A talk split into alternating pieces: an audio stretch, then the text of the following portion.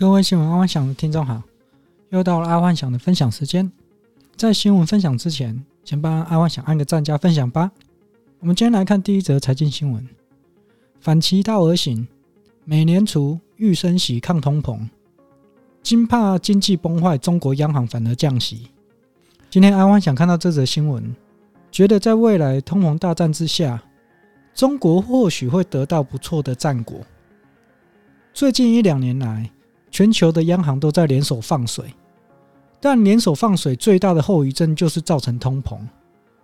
所以以美国为首，打算在今年升息跟回收资金。但在这个时候，中国央行反而反向降息。我觉得这一招真的很厉害。美国之所以要升息跟收回资金，就是因为物价跟房价在这两年涨得实在太凶了。通膨太严重的效果会造成美国人的生活负担，这样他在未来选举可能会失败。再来就是美国，它至少有九十趴的产品是来自于海外，而这九十趴的进口产品当中，有六七十趴是来自于中国。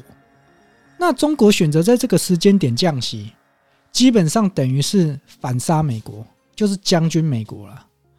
美国很喜欢用降息这一招放水哦。割全球的韭菜，就是他用降息去割全球的韭菜，但没想到这次打算在割全球韭菜的时候，却遇到中国这个程咬金。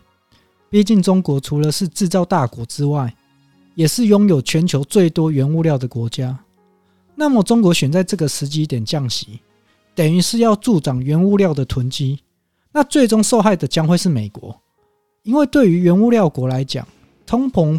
并不会比进口国来的严重。今天这个新闻观点啊，其实有点复杂。阿幻想改天再专门开一个美国如何割全球韭菜系列的 podcast 好了，就是用降息跟放水去割全球韭菜这一招。我看这一招今年应该美国是玩不成功了，毕竟中国打算跟美国对着干。好，再来是国际新闻，跨国零售企业沃尔玛。悄悄然的布局元宇宙，全球最大零售业沃尔玛，它悄悄的布局元宇宙。本来沃尔玛一直对于区块链这一块是兴致缺缺，因为有很多次媒体都报道说沃尔玛有可能在未来要接受加密货币支付，但沃尔玛都出面否认。但是在于去年的十二月，沃尔玛其实已经悄悄在布局元宇宙了，因为他在去年啊。去申请了虚拟商标跟虚拟销售，而且不只是沃尔玛，就连 Nike、Urban、Ralph Lauren、u p c o m b i 跟 Fitch，他们也都进军元宇宙布局了。这些全都是全球知名的品牌，所以在未来加密货币这一块，应该这一两年就会有强烈的爆发。但先决条件有一个，就是这些大品牌商的营运长，他们要懂区块链的操作模式。就目前阿幻想所知道的，各个大公司的营运长对于加密货币还是挺排斥的。所以，一旦这些大品牌商的营运长他们懂区块链操作的话，恐怕加密货币就会一飞冲天了。并不是这些大品牌商他们去布局元宇宙，加密货币就会一飞冲天，而是要等到他们营运长知道怎么样操作区块链的营运模式。这样加密货币才会一飞冲天。好，再来是第二则国际新闻：Uniqlo 的母公司寄出年薪二点四亿，这个薪水比执行长还要高。他们要专门抢高科技人才。Uniqlo 作为全球最大的快时尚代表，最近他却一反常态，开始广征科技人才。爱幻想觉得这个应该是对于区块链这个市场。他应该按捺不住了，而且高手出手就知道有没有。他直接开出二点四亿的年薪，这个比 Uniqlo 的执行长的薪水还要高。爱幻想在这里断定，Uniqlo 百分之两百绝对会吸收到很厉害的高科技人才。所以，听众，如果你是从事这一方面的科技人才的话，就是写程式这一块的话，赶快去 Uniqlo 应征。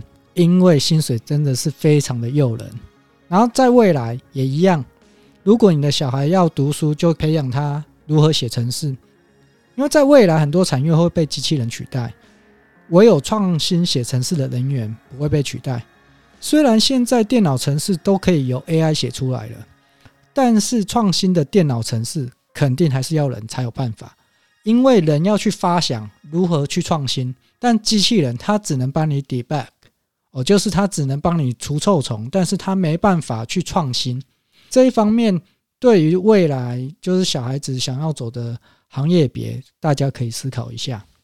好，再来是生活新闻，套餐隔一周从三九九涨到四九九。男子他咬牙吞了，他都说薪水没有涨啊。台湾在这一波通膨，整个物价房价基本上也是涨翻天。但在涨翻天的同时，很多民众都很纳闷，为何物价都涨了，薪水都没有涨？阿万想在这里就以我所知道的产业界跟听众分享我的看法。在以往太平时期，那时候产品产出很多。同类别的公司跟产品特别的多。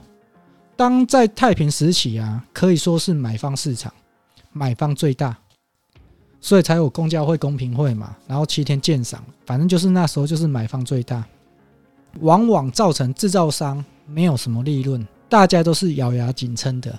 哦，除了品牌商之外，但是大部分的制造商都是利润不高。那大家一定会觉得奇怪，那利润谁赚走？利润都是被通路给赚走。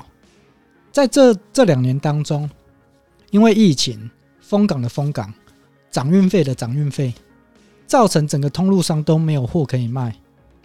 结果，这造就了谁手中有货，谁就最大。啊，当然这样就变成是卖方市场。台湾的制造商他就有本钱涨价，但有鉴于台湾啊太久都处于在买方市场。所以涨价的时候，制造商也是努力的吸收涨价成本。对于制造厂来讲，在这一波涨价，它并没有得到太多的利益。这也就是为何物价涨翻天，啊，薪水没有什么涨。况且全球央行啊放水两年，通膨也是在去年下半年才开始有感觉的哦。就是说，全球的央行放水两年，但是通膨是在去年下半年才开始有感觉的。所以，台湾民众要等调薪的话，应该会落在今年的七八月之后。当然，因为去年公教人员已经率先调薪了，所以在今年的农历过完年，台湾企业也会跟进加薪。整个来说，今年应该有机会会调薪两次。各位听众应该听到这里，应该会蛮开心的。哦，不用再怕说没有调薪幅度跟不上之类的。那今年调薪应该是会调两次以上，或者是有企业就直接调到够。哦，就是看整个台湾的经济状况是怎么样。但调薪是必定的啦，就是早调跟多调的问题而已。好，再来是科技新闻，轻松挖比特币，Block 宣布打造开放式挖矿系统，Twitter 的前执行长。他的公司 Block 最近要推出一种新型的挖矿系统，它让普罗大众都可以挖，这是一个让人非常兴奋的一件事。